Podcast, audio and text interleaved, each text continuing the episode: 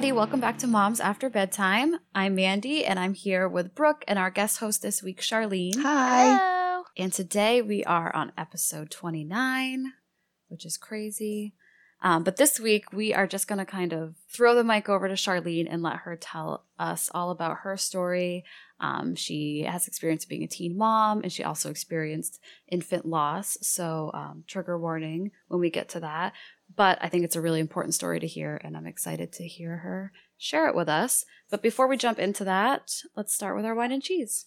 Brooke, you want to go first? Yeah. Um so if you guys follow on the Instagram, you'll know a little bit about this, but my wine is that um I was really proud of myself the past couple days. I was really focusing on like self-care, uh trying to do the things that we talked about in our 2021 intention episode. Um which is nice because it kind of really holds me accountable. it's true. it really does. Like I, now, I feel like I have to do all those things. But so I was taking a shower, and instead of strategically placing my phone so I can watch TikTok, I've been trying to listen to like some music, like easy listening pop music. I just picture like elevator music when you say that. Like, what are you listening to? Um, Yeah. it's like a mix of like some Taylor Swift, like Jack Johnson, uh, Sam Smith. Okay, I have to All right. say I love listening to Norah Jones. So Yeah, Oh, I love something Nora like and Jones. actually she has not popped up yet on that station, but um like Norah Jones and that sort of thing. Okay. Anyway, so I was really in the zone, listening, singing, had a nice long shower. Then I took the shower head off because we have the kind that you can like remove and like spray wherever. And I was not doing any funny business with the shower head. Because Mandy brought that up to me earlier. I was just removing extra hair from my butt crack like a loser. So, anyway, so yeah, so then when I went to put the shower head back up on the pipe thingy, I like put it up and then pulled it down to make sure it was in the right spot and pulled the whole pipe like off the wall. So oh no. water sprayed everywhere and I like freaked out like what do I do? And then I was like, "Oh my god, duh, turn the water off." So I turned off the water. And then I just felt like an idiot and my whole entire like self-care, like do good things for your body and and mind uh, was ruined for the rest of the night and I just couldn't get back into like, oh, you're going to relax and do a face mask and do all these like special moisturizers and stuff. I just sat on TikTok because I was just too pissed off and that I ruined the shower. So, yeah, it's fixed now. They fixed it today. And Shane officially calls me the Hulk because I pulled our shower pipe out of the wall. Which I really didn't use a lot of strength. I just kind of like pulled it down a little bit and it just kind of snapped. So, well, he better not piss you off. yeah, Right. right. I'll blame it on him. you know, it is what it is. So that's my wine. Um, and then my cheese is that the inauguration is this week. And I know we've talked about like trying to not get too political or anything on the podcast, but I am a little more like liberal leaning. So I am kind of a fan of Biden. Not kind of, I am a fan of Biden. And I'm just so excited. I think inaugurations are exciting in general, whether or not you're Republican, Democrat, whatever it is. I think inaugurations are history and they're exciting, and I always get excited for them. So um, I'm looking forward to it. That's awesome. Yeah. It's exciting. Yeah. Yeah, and I'm I'm excited to teach my students about it and just talk Yeah. about the history of it. And it's such a patriotic, like American thing. So it's just it's a a piece of U.S. history, and I don't know, it's exciting to me. That's a good cheese. You're motivating me to like do some like inauguration themed Yes. Yes. activities this week at school. Also, Yeah. MLK, like tomorrow, we're gonna do some MLK activities. So it's a very eventful week. Fun. that is a good cheese. That's exciting. All right, Charlene, what's your wine and cheese this week? Okay, so I'm going to start with my wine. My wine this week, it kind of is like last week though. I don't know what this week is going to really bring. Yeah. But um, I have to say that okay, so Andre, my youngest son, has been defiant lately, and so he does speech therapy, and he his Head Start is remote, and so they do Zoom classes on the laptop. So here we are doing the whole remote learning. He's doing really good with speech. He's been doing it since September, and um, he's just done so well with it. And luckily, the the classes are only 30 minutes, so it's not that long, it's not that bad. But I don't know. I just had a tough time with him last week. So we're on Zoom with his class. I think it's more when he's with his class when he's around all his friends. I don't know mm-hmm. if he mm-hmm. gets like over overwhelmed or really excited, but here he is, the only kid running around my whole entire house. I'm chasing after him and I'm just like, sit down, please sit down. I'll give you a popsicle if you just sit down.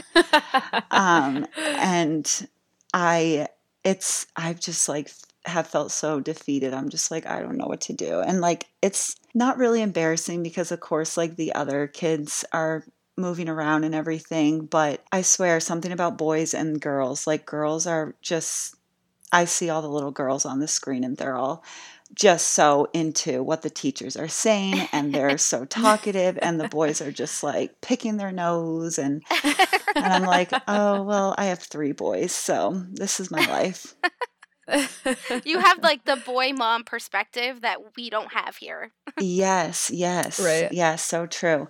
So I just I that's my wine. I've just felt so tired lately with him and I'm just like, oh, I hope this gets better. So that's my wine. It's just been so hard, especially cuz he was doing so good decently good and then christmas vacation started mm-hmm. and then you know mm-hmm. we weren't on our routine we were off our schedule and here we come back to oh we have to do your zoom classes and he's just like no i don't want to like no And of course, now with his speech therapy that he's been doing, he's talking so much more. So now he knows he has a voice. So he's basically mm. telling me to fuck off. So I'm like, thanks, dude. It's so much harder virtual too because you're you can't like force him to sit there and stare you at can't. the screen. No, you can't. And your mom. So they're not like they're mm-hmm. so different with their parents than they are with like teachers. Mm-hmm. So mm-hmm. that's my wine. I've just been so tired with it, but I'm excited to see what tomorrow brings with his classes. So, and I want to say my cheese is that my sister is due tomorrow with my second nephew. Oh, yay. So that's I I'm going to say is my cheese. I'm really excited too um, for his arrival. I hope that she goes on time, but on time is tomorrow, so we'll see. so I guess that's my cheese. You guys are a family of boys. I know. My mom and dad have me and my sisters, and I have my stepson Riley, my son Zane, and my son Andre, and then my older sister has my nephew Easton and the baby on the way. I can't say the name, but he's a boy. So, yeah, it's all grandsons for my parents. It's crazy. Wow. Yeah. That's crazy. And they had all girls? Yeah. Yep. That's so weird. So crazy. So, yeah. That's so exciting. It's always so exciting too when it, I mean, obviously it's exciting when it's yourself, but like when it's someone else and like you just get to like soak in those baby snuggles You and like you get to be the aunt. Yes. it's good. I so love it. I love it. well, that's a good cheese. Mm-hmm. Yeah. I actually follow your sister on Instagram and I'm like Yep, she looks like she's ready to pop. Oh my god! but she is a, okay. She is the definition of like a basketball pregnant belly. Right. Like it's almost like how is that even possible? If you see her in person, I think it's because we're so tall and thin. Like we're just all belly. Like that's how I was. Mm-hmm. I I will show you guys a picture of me pregnant with like days before I had my C section with Andre, and it was horrible. I was so low and just all belly. So, yeah, she's d- the definition. So crazy. Alrighty. Well, my wine and cheese. I feel like I guess I'll do my wine first so we can like end on a, a good note here. Okay. I feel like my wine is a little bit heavier than it's been lately. My wine should be that I lost fantasy football this week, but I won't go into that. But I uh, just like I've had a couple days this week where I've just been like in my feels. Mm. You know, mm-hmm. it's just like rough days. I never really thought of everything that we went through with infertility and all that. I never really considered that to be trauma until Megan actually said those words on a previous episode. We were talking about it. Mm-hmm. And now I just realize how accurate that is. Mm-hmm.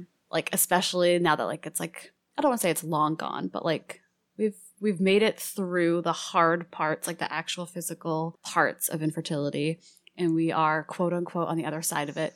But all it takes is one little thing, whether it's a comment or a pregnancy announcement or whatever it may be, and it's like PTSD, like Mm. instantly back in like those really awful feelings where Mhm. like you feel just so yucky, but you can't get out of it. And so I just had a couple days of that this week. And again, going back to our 2021 intentions of like trying to give myself grace, trying, we talk about this all the time, trying to like just allow yourself to like feel your feelings. Right. And like, but it's not really easy to do because I Mm. just always want to like just, because I know from experience that I will eventually just get on the other side of it and then I'll feel better Right. and it usually takes a few days and I can come out of it. But so I just like am like I know the end is coming, so I'm like, let's just get to the part where I feel better. and I try to like push through it, which is not really effective. So I just had a couple days where I just was sad and cried a lot and just feeling down. But Hmm. I am feeling like on the other side of it.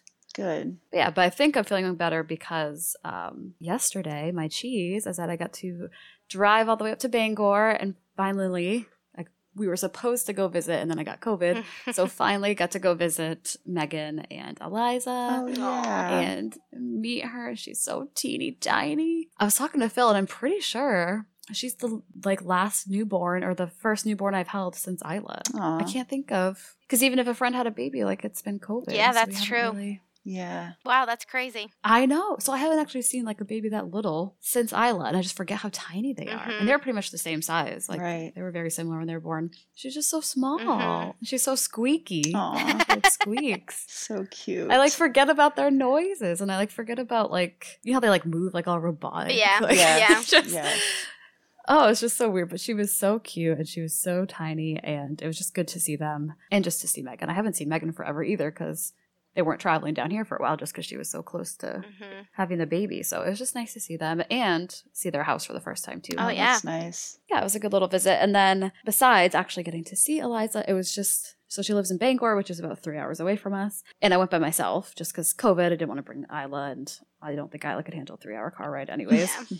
Um, so I basically got like a day to myself. I took three hours in the car and like listened to podcasts. I didn't listen to Jack Johnson, but I listened to I found like a Spotify playlist of like old I was like a emo wannabe kid in high school and like some old like emo it, I think the playlist was like Scene Kid MySpace song Oh my god, I love it.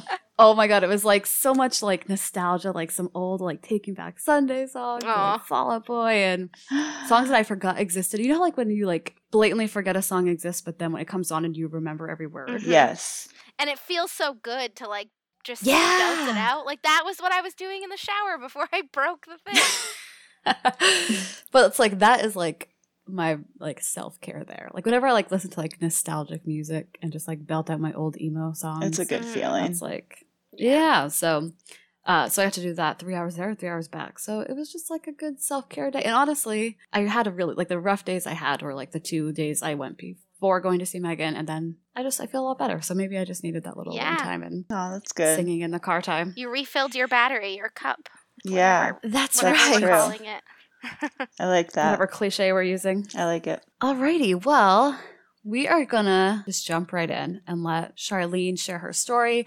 Um, again, just to before we start, we do have a trigger warning that Charlene is going to talk about losing her infant daughter, just in case. I know that if I were like further on in my pregnancy, like that might be triggering to me. So just put a warning out there. Um, but otherwise, I'm really excited. I think it's really important to hear all about your story, and I'm going to hand it over to you. All right. Ooh, lights on me. Okay. Yeah, guest host. Like I know. you're the most hosty of the guest hosts. I yeah. love it. I love it.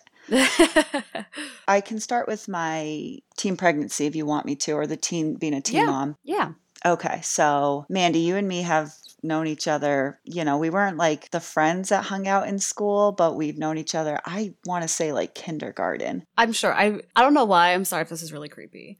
But I just remember like this picture of you. I don't know if I had it because maybe we were in the same class at some point, Okay. or maybe it was in one of the yearbooks. And there's just like a picture of you playing in a sandbox Oh, really? as a small child with like this frilly, frilly dress. Oh, that's cute. But yes, I think we've been, we probably went to school together since kindergarten. yeah, we probably did. That's what I can remember from. But uh, yeah, I got pregnant with Zane my senior year. It was our senior year. And I will say, I will be honest, I wanted to get pregnant. I, Oh. yeah, I did. I won't go into like full detail about the dad or anything like that, but I did get pregnant. I think I was it, I was 17. I found out like it was around February and it was right around my 18th birthday. And I was like, okay, I'm going to wait till I turn 18 and I'll tell my parents. But me, I've always been pretty like open, posting everything that goes on in my life. MySpace at the time, there was like this app or something that I could put on my MySpace page of how far along I was. And my mom was a teacher, or she, she still is. And I was friends with some of her students. So they had me on my MySpace. And for sure, they saw the little thing I had saying how far along I was and being naive and everything. And my mom goes, My students keep telling me that you that you're pregnant. And I was like, Oh no, I don't know what you're talking about. Like oh,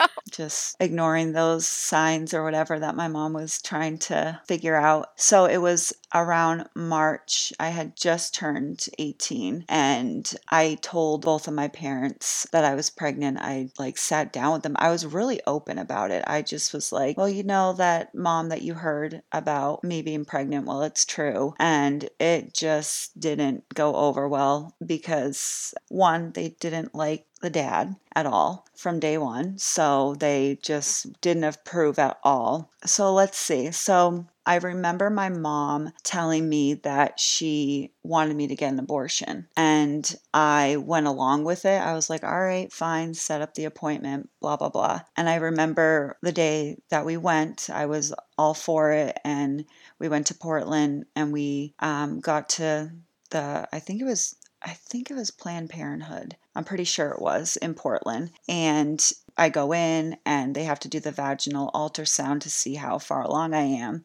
And I remember telling the the ultrasound tech, I said, after seeing the little tiny little baby inside me, um, I was really excited. And I was like, I don't want to get an abortion. I just wanted to come here because my mom wanted me to. And I was like, Can you tell her that I don't want an abortion? And she was like, I can't tell her, but I can stay in the room with you while you tell her. And I was like, okay. So the, the doctor brings in my mom, and my mom is completely just not happy at all. Like, I remember I just said, Mom, I don't want to get an abortion. Like, I want to keep the baby. And she just looked at me and said, I mean, she's Mexican, so she's talking to me in Spanish at this point. Like, um, she basically said, you know what, if you want this baby, then I'm leaving. You can have the father of your child come and pick you up and she left me there in Portland. Wow. Yeah, yeah, she left me there and I didn't have a driver's license, I didn't have a cell phone. So I I was crying obviously and I call my son's father.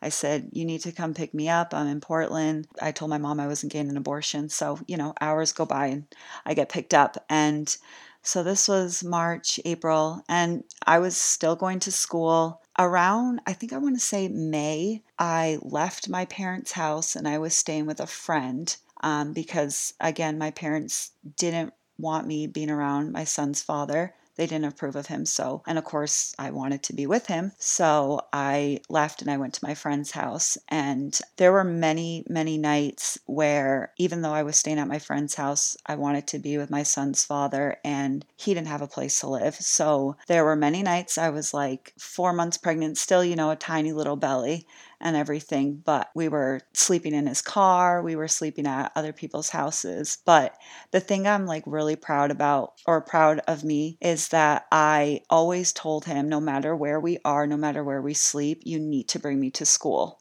I need mm-hmm. to graduate. And mm-hmm. he's like, okay. So, yeah, I ended up moving back to my parents' house around June. And um, my parents were more accepting and said, you know what, she's going to have the baby. Like, we need to support her. So, I graduated. And I remember Mandy being in school and having people look at me and like look mm-hmm. at my mm-hmm. belly. And I remember there was like these juniors, and I'm walking down the hall with my friends, and they're pointing at my belly and my friend goes they're they're staring at you and i don't know if you remember me but i was just so hyper and like i don't know wild and I just turned around and I like lifted up my shirt and I was like, yeah, I'm fucking pregnant.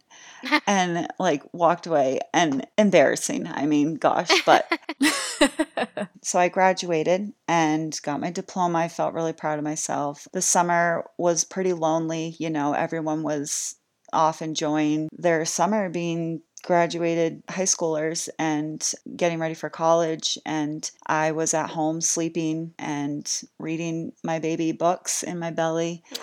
Um, I had a really good pregnancy with him, very easy. Um, I was very emotional. And I had him November 5th of 2009. Um, my labor and everything was, oh God, I pushed for two and a half hours if he was a big baby.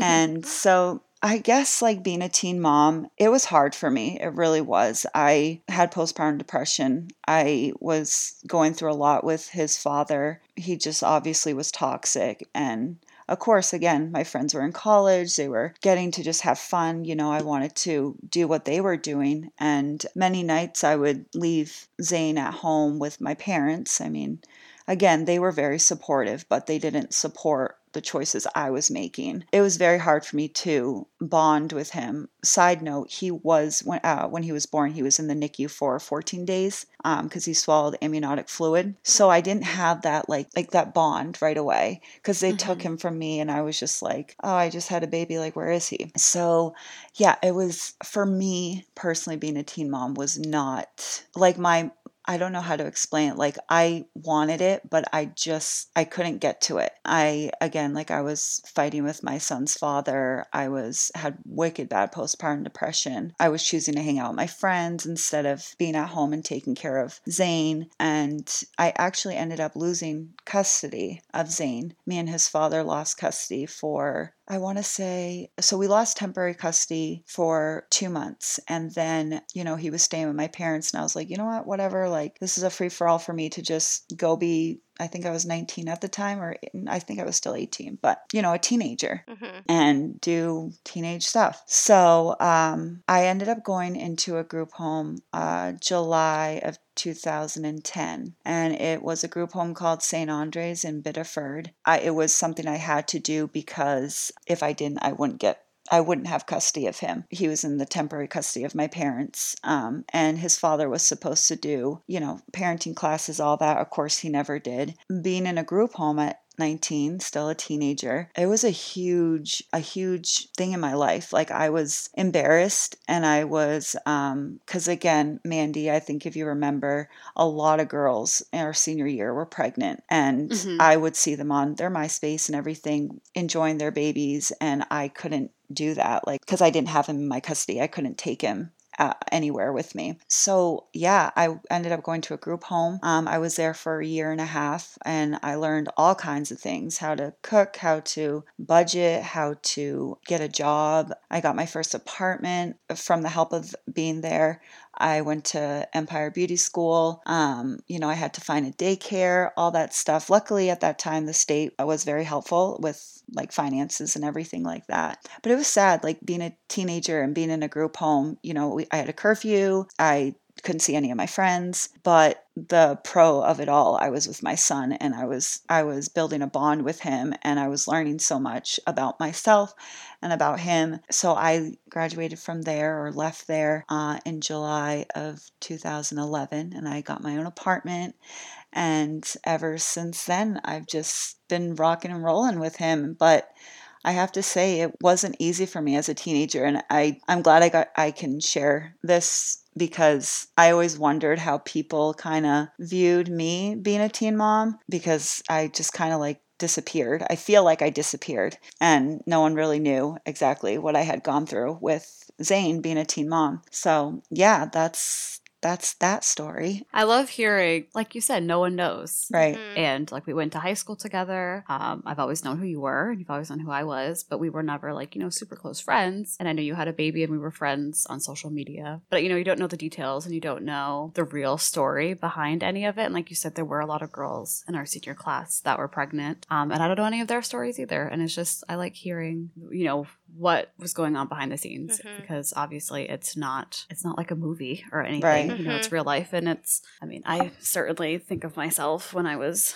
17 18 in my uh, not formed frontal cortex of my brain making exactly some poor decisions. Exactly. exactly. All I can picture is like back then too when we were like because I graduated the same year. All I can think of is like that's when like 16 and pregnant came out and like yes. teen mm-hmm. mom. There's like this perception of teen moms that the world has seen, but like every individual experience is so different because like you said like you wanted to get pregnant and mm-hmm. you you made that choice and it just probably didn't pan out exactly the way you thought it was going to happen. Right. I can imagine you were like just listening to you. I never really thought about like how lonely it is to be a teen mom because all of your friends are going off and like going like you said going to college and right. going out and like I know when I went off to college, I wasn't even thinking about people who were still at home or had other things that they were doing and Exactly, yeah. It's just nice to like think of that perspective. But then I also think like a lot of people see being pregnant as a teenager as like,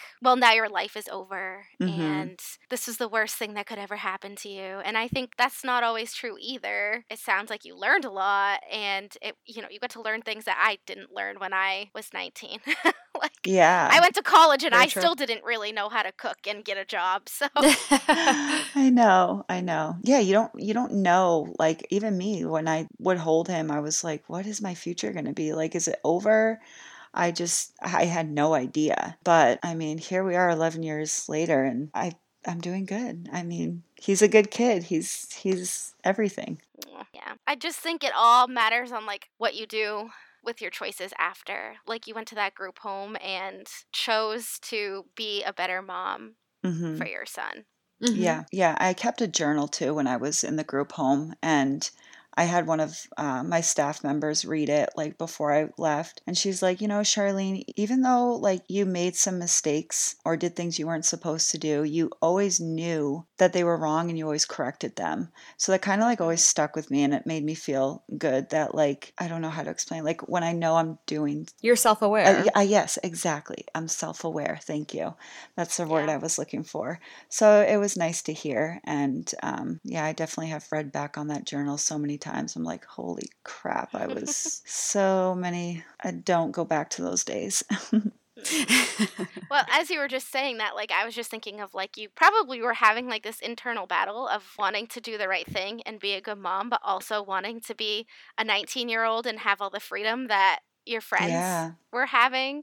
And that's going to be so hard to be like that inner conflict of, well, do I want to like live my life and be mm-hmm. free mm-hmm. or do I want to be a good mom and develop a relationship with my son and like exactly. finding that balance is hard. It is. Like that was hard for me. Yeah. Yeah, it is. 28 years old, so. Yeah, I'm glad we have a really good bond. So, it all worked out for the best. I think that I see that a lot with a lot of young moms. It's like you are like growing up with him. Yeah. Oh my God. Mm-hmm. I feel like any teen mom I meet has like this insane bond with their child that they had when they were young because they just like grew up with them. Yes. And they have like just a different perspective, I think, on parenthood and, and just that relationship. Yes, definitely. Definitely. So, yeah, I guess we can go into the trigger warning um, of uh, infant loss. So, I did go through an infant loss, infant loss slash stillborn, I guess. So I let's just say I've been with my with Kyle. He's my fiance now. I've been with him since 2011. So yeah, we were ready to get pregnant with another baby together in 2000. 2013 and it took me a few months but i got pregnant. We were excited but i think he was a little nervous. So we got pregnant and um, everything was going good. I started a new job and everything and i was really excited because there was another coworker pregnant too and um, she was a little farther along uh, than i was so i kind of would ask her questions because i had forgotten like when you get pregnant like no matter like years after something it everything changes like with what the doctors say, what you can and cannot eat. So I was about, you know how you do like your blood work and everything. I don't know if you guys did just to get um like the genetic testing? Yeah, yeah, yeah, yeah. I think it's a genetic thing. Um I'm not sure. I was about, I think, um, 12 or 13 weeks and I got my blood drawn. And then a few weeks or a week after they called me, I just got out of work and I answered the phone and the doctor said, you know, hi, Charlene. Um, we just went over your blood work and we found out that there's uh, your blood work came abnormal and there was like an increase in your blood. And i was like oh well what does that mean? And she's like well we can't really like tell. We'd have to do an ultrasound but it could be spina the baby could have spina bifida or some kind of birth defect. So of course you hear that and you just freak out So I was Mhm. like, oh my gosh, like when can we find this out? Um, I don't remember if I was crying or not. I don't think I was on the phone. We scheduled an appointment, and I do remember going to my mom's because I had to pick up Zane, and I just started crying then. And I was like, Mom, the doctor just called. There was an increase in my blood work, and they have to. I have to do an ultrasound to see what's wrong with the baby. And she's like, Oh my gosh. And, you know, of course, we all started getting a little worried, but tried to stay calm and everything. Um, so of course the weeks were so slow. I was like, oh my gosh, I just want to go to this appointment. So at 19 weeks, we went to our appointment. We sat down with one of the doctors and they explained what kind of birth defects that the baby could have. I think they mostly were talking about spina bifida. Um, and so we're like, okay. So we get in the room and we lay down and or I lay down and they're doing the ultrasound. and the the exciting thing was is that we found out that she was a girl. So we were Mhm. super super excited. And so they told us the gender first and we were like, "Oh, yes." And then they said, "All right, well, let's just take a look all over um, see what is going on." And they looked all over. Of course, I don't I didn't really know what they were looking at, so I was just like Mhm. waiting for them to tell me. And then um, after they were done, they were like, "Well, at the neck and the spine look fine. So no, sp- am I saying it right? Spina bifida, spine, Spina bifida. spina yeah. bifida." And then they said, "There's a hole near her belly button." And I was like, "What?" So they scan. They took the ultrasound. They scanned over her belly and showed us. And I was like, "Well, what does that mean?" And they're like, "Well, this birth defect is called gastroschisis." And I was like, "Okay." And um, they're like, "That's when." So gastroschisis is when the abdominal wall doesn't close all the way in the baby. And this happens at an early stage. So they're really confused why they didn't see it like at 12 weeks in my ultrasound. So, what that means is that when there's a hole, um, it's usually on the right side of the belly button, and it can lead to the intestines being formed on the outside, the liver, the bladder, um, the ovaries if it's a girl. Um, but luckily, it was just her intestines. I think it was both her large and small. So, of course, you know, they're explaining to us what it is. And um, one of my questions was, can she die? And they said, well, some of the babies that are born, or some of the babies that have gastroschisis, are born stillborns. And, you know, you're just kind of like taking it all in. Like there was really no emotion right there. I was just like, okay, okay. And um and you know, they give us paperworks on what the belly looks like and everything. So, you know, we left there feeling really excited um to know that we were having a girl, um, but also again worried that about this birth defect. And to backtrack, if a baby is born with gastroschisis, um, they do have to go through surgery. It usually takes 12 to 24 hours after the baby's born where they start the surgery and they basically wrap up whatever organs are outside of the body into like a cylinder tube and um, it's like they they described it as like they would roll it down every day like like um like toothpaste like a toothpaste like when it's almost oh, wow. empty Oh. so we just had all those like, okay, well now we have to get ready for what surgery is going to be like, where where I can stay, like who's going to watch Zane and all this stuff. So,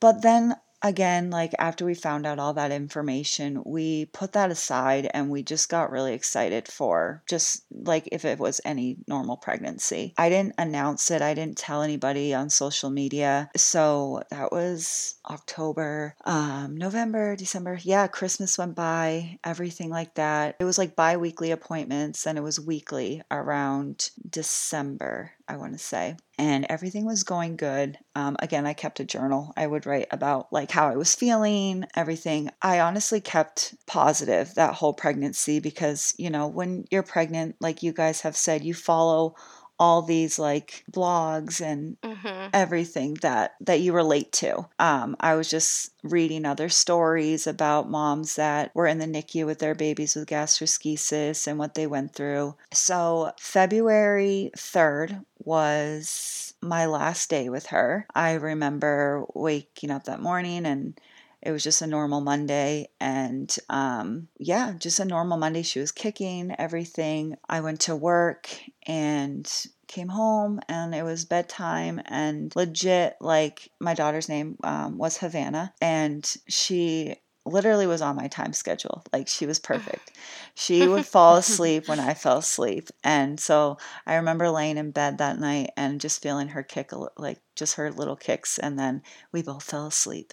And it was like great. But little did I know. And February 4th, I woke up. Coincidentally, we had our weekly appointment to go get our ultrasound, see how she was doing all that stuff. I woke up that morning and didn't feel anything. But of course, you know, sometimes when they don't kick, you're just like, oh, I got to eat something or mm-hmm. drink something cold. So, of course, I'm, you know, having my breakfast, drinking water. And you don't really like, at least for me, I wasn't, I like, I wasn't feeling her. But if I can remember, I didn't think that she was gone. Like, I wasn't thinking that. I was just like, oh, she's not moving. Maybe she's just sleeping. Like, some women don't even really feel many kicks. Like, for the mm-hmm. longest time. So I wasn't really thinking too much of it. So we we started making our way to Portland to our um, appointment, and in the car I started getting a little worried. I was like looking at Kyle, and I'm like, she's not moving, and he's like, she's just sleeping. It's okay. And I was like, I don't know.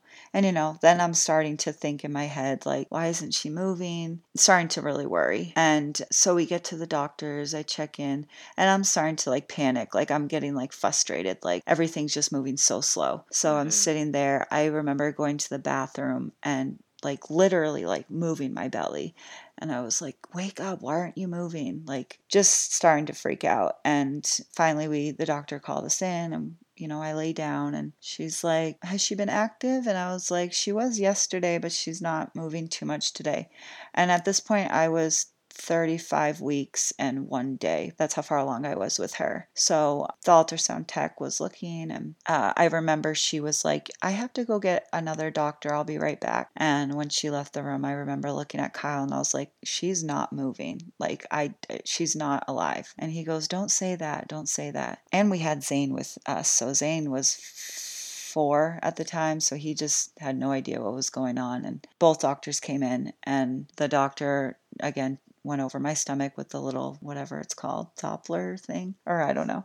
Um, and quick as I can remember, it was just like, "I'm sorry, your baby's deceased." Those exact words, and we were just like, I was like, "What? What what does that mean? And um they were like her her she doesn't have a heartbeat. And i was like uh, well what do i do? Like what's going to happen? And um at that point like kyle's screaming and um, the doctor took zane out of the room. I was i i wasn't crying yet. I just was like really panicky like what do i do? What's going to happen? And the doctor's like well you can we can uh, bring you to the hospital and induce you or you can um, go home and let your body go into labor naturally naturally. And I was like, no, I, I need to get her out. And mm. they were like, okay, well, we're going to call over the, the hospital, blah, blah, blah. And then when they left, I walked out of the room and I called my mom. That's the first person I called. And I remember being on the phone with her and just, she was in school, in class. She's a teacher. Coincidentally, she picked up the phone and I was like, that's when I started crying. I was like, Mom, Havana, Havana's gone. She, she doesn't have a heartbeat. And my mom was like, what, what?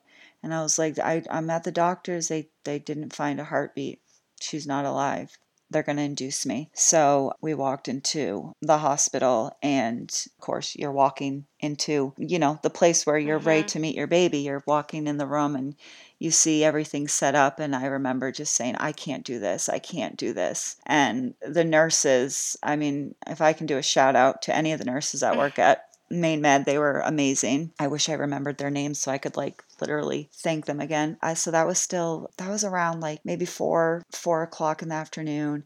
You know, my mom and dad came because they had to get Zane and see what was going on it's almost like you're numb. Like I remember just being really numb in that moment. Like I've posted some pictures around Havana's I call it her angel versary. Um, but there's one picture of me. I'm just like like really concentrated on my belly. Like I'm ho- like my hands on my belly, and I'm literally in my mind just thinking, please wake up, please wake up. Like just a sign of life. I just wanted that. Yeah. So they got me induced, and I started contractions around seven. I got the epidural, and like I said, with my labor and delivery with Zane, it was awful. I felt everything, and I pushed for so long. But with um, Havana, it was I I say it was very peaceful for what I was just going through. I got the epidural. I felt nothing. Um, on the 5th of February around, I, I'm going to say 9 o'clock.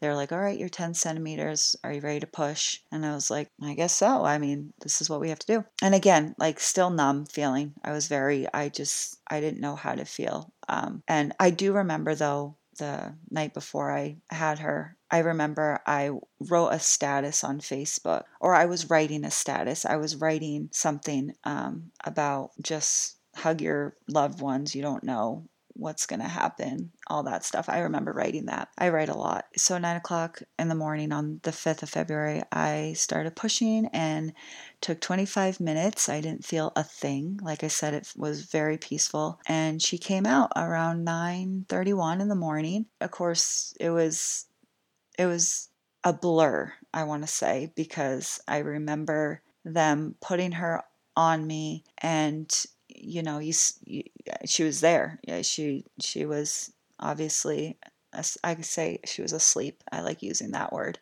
Um, and her intestines they were very inflamed. Um, so it was it was hard. I started crying really really hard. Me and Kyle were both. Um, my my younger sister was in the room as well. It was very nice to have her there. And not only did I have to give birth to a stillborn, but my placenta was stuck to my uterus and I was quote unquote hemorrhaging where they couldn't stop the blood and I had to go under surgery really quick. And they had to basically put a water balloon into my uterus to help my uterus shrink down so I wouldn't like bleed out. Like I said, it was all a blur. I just remember having her going into surgery, coming out of it. We we got to she was in the room with us for 12 hours. I spent about 2 hours alone with her. You know, I just again I was holding her and I was skin to skin and just you hear those stories of how they skin to skin like if a baby's mm-hmm. not breathing they start breathing and that's what i was hoping mm-hmm. for i was just like please please please and i was singing to her and then they they took her away around nine o'clock that night on the fifth and you know we did get to get we did get pictures it was really hard i remember just not wanting to let her go and just wondering where she was going and who was going to handle her and all that stuff. And um, yeah, and we left the hospital uh, the 7th of February and it was just, it was empty. It was, I was very, very, it's an empty feeling. It's, you know, the grieving is real. It's, and you don't it's not in stages like there's five there's five parts of grieving and there's they're not in order like you can go from mm. happy to mad to sad to anything like it's there it's real I remember I look back and I'm like, oh my gosh, it was a really tough year. You know, going home, going home, uh, leaving the hospital. I, you know, of course, I had all her clothes, all her all the bottles, her diaper bag, everything was at home waiting for her, her bassinet, everything. And I remember Kyle's mom said, Don't worry, I will, before you guys get home, I will get everything out of the house. And she did. She packed everything up. So again, we came home to an empty house where there was nothing of hers it was hard. I remember crying in the shower and just not knowing why, like crying to my mom, like, I just want a girl. I just want to have another girl and name her Havana. But obviously I wouldn't. But like, I just, it was, it was hard. I, I was, I was a mess and it took a lot on not just me, obviously Kyle, uh, the whole family, even the boys, Riley and Zane. I remember one time Zane uh, came to hug me and he was so used to my belly that he was like, hugged my belly and he was like, Oh, I forgot. Like, she's not there. And I was like, I know. But like the bright side of it all is that that year I remember there were so many signs of Havana. And I know people are like, oh, I don't believe in signs. I am religious, I'm Catholic, so my faith is in God really strongly. So I I just remember so many signs and so many people reaching out to me, like sending me gifts, cards, everything. It was just really like that was like like the light at the end of the tunnel of this hard stuff I went through with with losing her. And um, yeah, I mean, we're going to be going on seven years without her, and you know, there are days where it just hits. I'm like, oh my gosh, I miss her, and I'm crying in bed, or a song triggers me, and or little things. But I I have such a sensitive spot for pregnant women. Like I get so emotional when I see them. I just want to like bless them. Like I just want to be like I don't know, like love on them. I don't know if that's weird. So, yeah, that's my story with Havana. Well, first of all, thank you Yeah. for sharing both stories. Um, I really appreciate you coming on and telling your story because I do feel like both of these topics in very different ways. I think people are afraid to talk about them and to listen. Like I know we put a trigger warning out here, and I'll be honest, hearing your stories giving me anxiety about my I know. I know. I'm sorry. no, no, don't be sorry. But I think it's important to like not just pretend like these things don't happen Mhm. because they do happen Mhm. and they could happen to you know you but they could also happen to like someone you love and i think it's so important to hear like your perspective of things and how you felt because if this does ever happen to somebody that i love i want to know what i can do to help them and i want to as best as humanly possible try to understand what they're feeling and like what i can do whether that's give them space or or i don't know like do you have any suggestions of like what helped you the most with Yeah, I mean, I really um I really really loved the cards and I really loved the short messages. I did not like when I've had a few people say this too shall pass.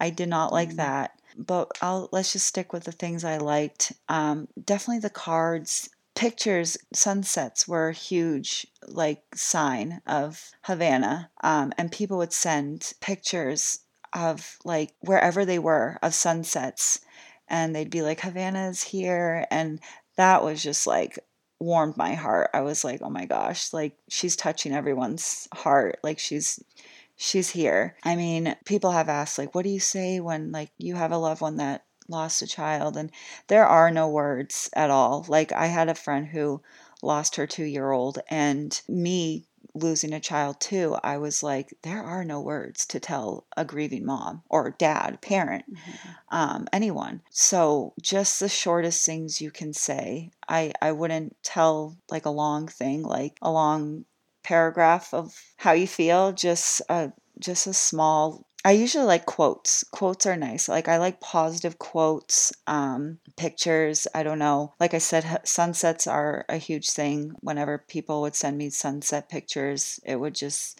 make me really happy. Well, I was just going to ask because you have another son. hmm What was that like having to go through being pregnant again and potentially Oh, yeah. having those fears? And Girl. was that hard for you? Yes, it was very, very hard. Of course, again, I wanted to have another baby. We were ready in 2016, and I was fine in the beginning. I was very excited. We didn't want to know what we were having. I did not care if it was a boy or a girl. I just wanted a baby in my arms, alive and healthy. But towards the end, I think I was like 28 weeks. It was in my third trimester. My anxiety was so bad.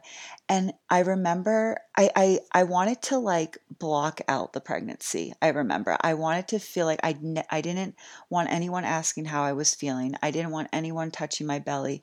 It was like I was kind of like I had a wall up. Like don't touch me until this baby's born because I don't know what's going to happen because I was so Mhm. anxious. Uh, the doctors again were so were so good to me. Like I think I was like 32 weeks pregnant or th- or even 35 i don't know around there um, where they would let me go weekly to just get the baby monitored like make sure Mhm. the heartbeat was good i think with just my anxiety my doctor was like we're, we're cutting this girl open at 39 weeks and getting the baby out so she doesn't suffer anymore No. so I had a C-section with him. So again, like three different pregnancies, three different experiences for me. Um, but yeah, Brooke, to answer your question, I I had really really bad anxiety towards the end of my pregnancy with Andre, and I felt like I didn't enjoy my pregnancy like I should have with him. Like I just wanted to like let every day go by and know, okay, I made it. He's okay. Yeah, yeah, it was hard. Um, and I, when he was born, I was paranoid, didn't want anyone to hold him. I still am, and he's gonna be four. Uh, he's he's my baby. Like I'm like, don't touch him. Are you guys planning on having any more? no, You don't have to answer that. no. I will be honest. Like I said, I'm very open. No, we are done. No, Kyle did the whole. So um, we're good. I want to enjoy the boys. Riley and Zane grew up way too fast, and they're almost teenagers. And I just I want to enjoy my 30s with just them. I'm excited for that stage, like the 30, like Yeah. being in our 30s and just Yeah. being able to like just enjoy your kids instead of eventually getting out of the phase where you're just like Mhm. keeping them alive. I know. like I know. you know. Well, I feel like we're always gonna have to keep them alive. Like like the same. That's true. We're we're That's parent we're parents for life and yeah. there's gonna be so many other stages where I'm nervous about driver's ed, okay? Ugh. Yeah. Oh my god, don't even. I'm not even close to that, and that terrifies me. Yeah, yeah. There's a lot. Is there anything else that you want to add? Anything you want to throw out there? Any resources you want to throw out there, or accounts to follow, or anything at all? Or and definitely share where people can follow you. Oh, yes. Um, well, I don't have any resources. I just know that if anyone is, you know, a teen mom listening to this, or um, I feel like now teen teen girls that are getting pregnant, like social media is so big and it's just so common for teen girls to get pregnant that it's I don't want to say easy, but it's I feel like personally me, I feel like it's easy to be a teen mom now. I don't know why. It's probably because like you probably can find a community Exactly. like online Yeah. and social media where you couldn't because yeah. We didn't have that back then. Yeah. No, no. right No, all that it was it was the sixteen and pregnant, and I would just eat chips and cry watching it. So that that was my support. Um, but yeah, I mean, being a teen mom, it's a lot of work, but I say that you will get through it, and life will be good. I mean, it's not the end of your life, Mhm. and if you have had a stillborn or an infant lost, or if your baby has a birth defect that you know of, um, just yeah, be. I I don't want to say be open about because everyone has different feelings and expresses their emotions differently, but um, having the right support and looking for the right support is very helpful.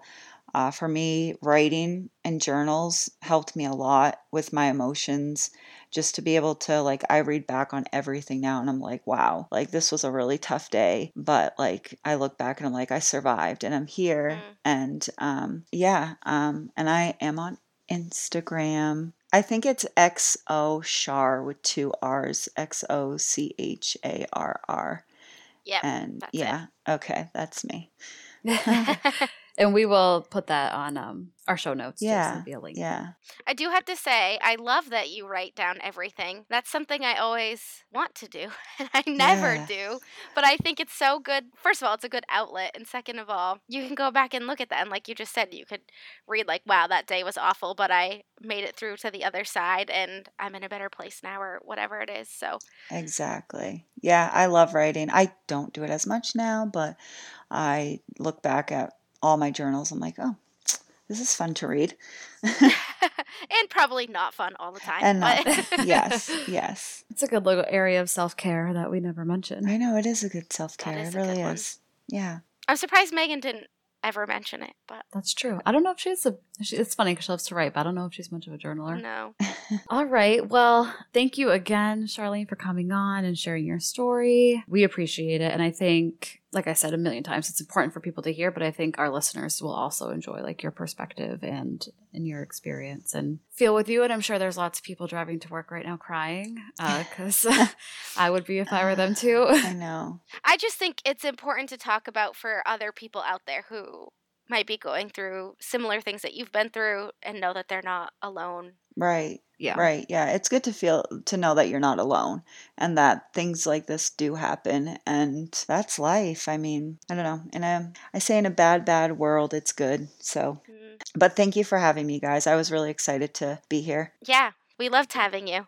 I always I like this whole guest host I know it's fun. thing. Me too. I get to meet so many Me people and like learn all their stories and It is love it. fun. I know I love hearing it. It's great. Well, on that note, um, again, if you if anybody out there is interested in being guest hosts, we've mentioned a few times that we do have quite a long list, but we don't mind adding to it. Um, hoping to get everybody on who has asked. So please don't be shy to reach out.